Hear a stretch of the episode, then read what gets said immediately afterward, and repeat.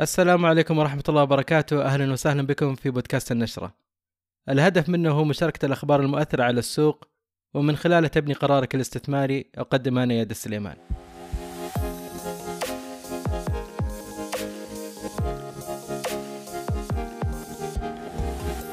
عندنا خبرين رئيسية لهذه الحلقة. الأول بيكون عن قطاع اشتري الآن وادفع لاحقا والأرقام المهولة اللي يشهدها. وبنتكلم بعد عن شركة ابل واللي بتعلن عن الايفون 15 إن شاء الله يوم الثلاثاء. وبعد كذا بنشارككم أهم الأخبار للأسبوع الماضي. حياكم. قطاع اشتري الآن وادفع لاحقا. يشهد أرقام كبيرة وهذا متوقع للأمانة. هذا المجال اللي اجتاح السوق مؤخرا وصدق أو لا تصدق. الأسلوب التجاري له تأثيرات على سلوك وتصرفات الأفراد اللي تنعكس فيما بعد حتى على الأخلاقيات العامة للمجتمع. عموما أنا مو جاي ألقي محاضرة عليك ولكن صدرت الأرقام الخاصة بهذا القطاع في السعودية واللي رغم حجمها الهائل لكن أنا ما تفاجأت لأن أي طريقة سهلة للدفع بتلقى قبول ولكن قلقي هو دخول المستهلك لدوامة لا يخرج منها. بغض النظر عن الحكم الشرعي لها فهذا الأمر له مختصين يفتون فيه. وأما بخصوص الأرقام ملخصها كالتالي عدد العملاء من 2020 واصل للارتفاع إلى أن وصل لرقم العشرة مليون عميل. ورواتب هذول العملاء مقسمة كالتالي 30% منهم رواتبهم ما تتعدى ال 5000 واللي رواتبهم ما بين 5000 إلى 10000 نسبتهم 34% ومن 10000 إلى 20000 نسبتهم 29% واللي أكثر من ذلك نسبتهم 7% وإجمالي السلع وصل إلى 8.7 مليار ريال ومتوسط مدة السداد في 2022 هو 42 يوم بعد ما كانت 49 يوم في 2020 والنساء هم أكثر المستفيدين من هذه الخدمة بنسبة 57% والفئة العمرية ما بين 20 إلى 30 سنة هم الأكثر بواقع 42% وجدير بالذكر أن أصحاب الأعمار فوق الستين لا يتعاملون مع هذه الخدمة أبدا. السوق ضخم ومغري للشركات المتخصصة بهذا المجال والعميل بالتأكيد بيكون ضحية الإغراءات زيها زي بطايق الائتمان ولكن الفرق أنها صارت بالمتناول وسهل التداول فيها. ومسألة التعثر ممكن تدخل الشباب في دوامة هو في غنى عنها اللي المفروض يركز في هذا الوقت على تكوين ذاته والتأسيس لمستقبله. أدري أني كثرت كلام بهذا الموضوع ولكن بودي توضيح نقطة مهمة وهي أنك ما تستخدم هذه الخدمة إلا لحالات ضرورية بدل من استخدامها في الكماليات. لا سيما وأنا أشوف خدمة اشتري الآن وأدفع لاحقا تقريبا صارت في كل مكان. فكيف بيكون وضع راتب الشاب البسيط اللي تنزرع في ذهنه فكرة سهولة اقتناء أي شيء هو ما كان يقدر عليه في السابق ويجد نفسه متورط في أقساط ثلاثة شهور وبعدها يعيد الكرة وممكن حتى يدخل في دوامة ديون ليلبي احتياجاته الخاصة. على أي حال المعول عليه هو عقلية المستهلك وإن شاء الله إنها تكون على قدر المسؤولية.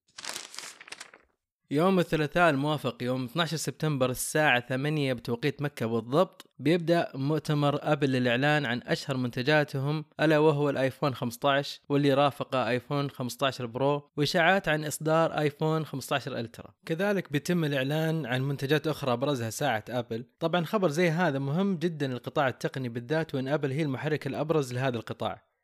وبالنسبة لي يهمني القطاع التقني ككل كونه مكون رئيسي في عالم الاقتصاد. التركيز في الإشاعات متجه نحو الآيفون 15 Pro كون التسريبات ما جابت أي شيء جديد عن سلسلة الآيفون الأساسية. حيث إنها ذكرت بأن آيفون Pro بيجي بحواف أصغر وبيكون مصنوع من التيتانيوم وأخف بنسبة 10% وال RAM بيرتفع إلى 8 جيجا وتحسينات بسيطة على الكاميرا وإلى آخره. لكن اللي يهمني هو فعلا أمرين. الأول قيل إنهم بيستبدلون زر الصامت المعروف ويبدلونه بزر اسمه action button على غرار اللي بساعة أبل Ultra يصير أنت تبرمجه حسب رغبتك. ولكن الأهم في هذا الإصدار هو أخيرا بيستبدلون منفذ ال Lightning وبيحطون بداله USB-C لأول مرة وهو قرار طال انتظاره بالذات من التقنيين لأنه بيفتح أبواب كثيرة لتقنيات كان ال Lightning عائق أمامها. مثلا الشاحن بسهولة بيكون أسرع وكذلك حتى كيابلك أنت كشخص تقني بتكون أقل وبتتوحد بين أجهزتك ومتوقع أن يتم إتاحة الشراء المسبق يوم الإعلان على أن يتم البيع بعد أسبوعين. وفي خضم استعدادات آبل لإطلاق اجهزتها تكبدت الشركة خسارة 200 مليار دولار في يومين بس بسبب قيود الصين على أجهزة الآيفون ونزل سهم الشركة قرابة 8% من قيمته في أقل من جلستين بعد توجه الصين لدراسة توسيع حظرها المفروض على استخدام هواتف الآيفون ليشمل الوكالات المدعومة من الحكومات والشركات الحكومية. أنا أتمنى أن تيم كوك قد تصور فيديو المؤتمر قبل الخسائر حتى نشوفه مبتسم وقت تقديم الجهاز ولا أخبار زي هذه تخليه عبوس طول الوقت. والآن جولة في أبرز أخبار الأسبوع الماضي. دخل صندوق الاستثمارات العامة بقوة في صناعة الحديد والصلب في السعودية عبر الاستحواذ على أكبر شركتي حديد في المملكة اللي هي حديد وحديد الراجحي. حيث أعلن الصندوق عن استحواذ على السعودية للحديد والصلب حديد المملوكة بالكامل لشركة سابك. في صفقة قالت سابك إن قيمتها بلغت 12.5 مليار ريال أي ما يعادل 3.3 مليار دولار. في وقت أعلن فيه الصندوق أيضا عن استحواذ حديد على شركة الراجحي للصناعات الحديدية من شركة الراجحي للاستثمار مقابل زيادة رأس المال والاكتتاب على حصص جديدة في شركة حديد. المملكة العربية السعودية ستمدد الخفض التطوعي لإنتاج النفط بمقدار مليون برميل يوميا لثلاثة أشهر من أكتوبر حتى نهاية ديسمبر 2023 وخام برنت يقفز فوق مستوى 90 دولار لأول مرة منذ نوفمبر الماضي. ستتم مراجعة قرار الخفض الطوعي للمملكة شهريا للنظر في زيادة الخفض أو زيادة الإنتاج. انخفضت المبيعات الإجمالية لشركات الإسمنت السعودية البالغة 17 شركة بنسبة 11% خلال شهر أغسطس من عام 2023 لتصل إلى 4.1 مليون طن قياسا بمبيعات قدرها 4.6 مليون طن تم تحقيقها خلال نفس الشهر من عام 2022 وذلك حسب البيانات الصادرة عن شركة اسمنت اليمامة. وعلى صعيد المبيعات المحلية للشركات فقد شهدت 13 شركة انخفاضا في مبيعاتها تصدرتها اسمنت أم القرى بنسبة 44% واسمنت المدينة بنسبة 28% مقارنة بالشهر المماثل من عام 2022 بينما شهدت أربع شركات ارتفاعا في مبيعاتها في مقدمتها شركة اسمنت الشرقية بنسبة 38% شركة الاتصالات السعودية تعلن عن استحواذها على حصة تبلغ 9.9% في شركة تليفونيكا بقيمة 2.1 مليار يورو. تم تمويل الصفقة من خلال مصادر الشركة الذاتية والقروض البنكية. تعتبر تليفونيكا شركة رائدة في تشغيل خدمات الاتصالات في أوروبا حيث تمتلك محفظة فريدة من أفضل أصول البنية التحتية والمنصات التقنية المتقدمة. وتتمتع بحضور واسع في ثلاث من أكبر الأسواق الأوروبية هي أسبانيا وألمانيا وكذلك المملكة المتحدة. إضافة إلى البرازيل التي تعد السوق الأكبر في أمريكا اللاتينية ودول أخرى. سمحت التأمينات الاجتماعية للمشترك الذي يعمل في منشأتين بتسجيل كلتا المدتين في النظام بما يسهم في زيادة المعاش المستحق بعد التقاعد على ألا يتجاوز مجموع أجر الاشتراك عن 45 ألف ريال. استحوذت الصين على 55% من إجمالي مبيعات السيارات الكهربائية عالميا في الربع الثاني من عام 2023 بأكثر من 1.2 مليون سيارة. تأتي بعدها الولايات المتحدة ب 13% من إجمالي السيارات الكهربائية مبيعا في العالم ب 285 ألف سيارة.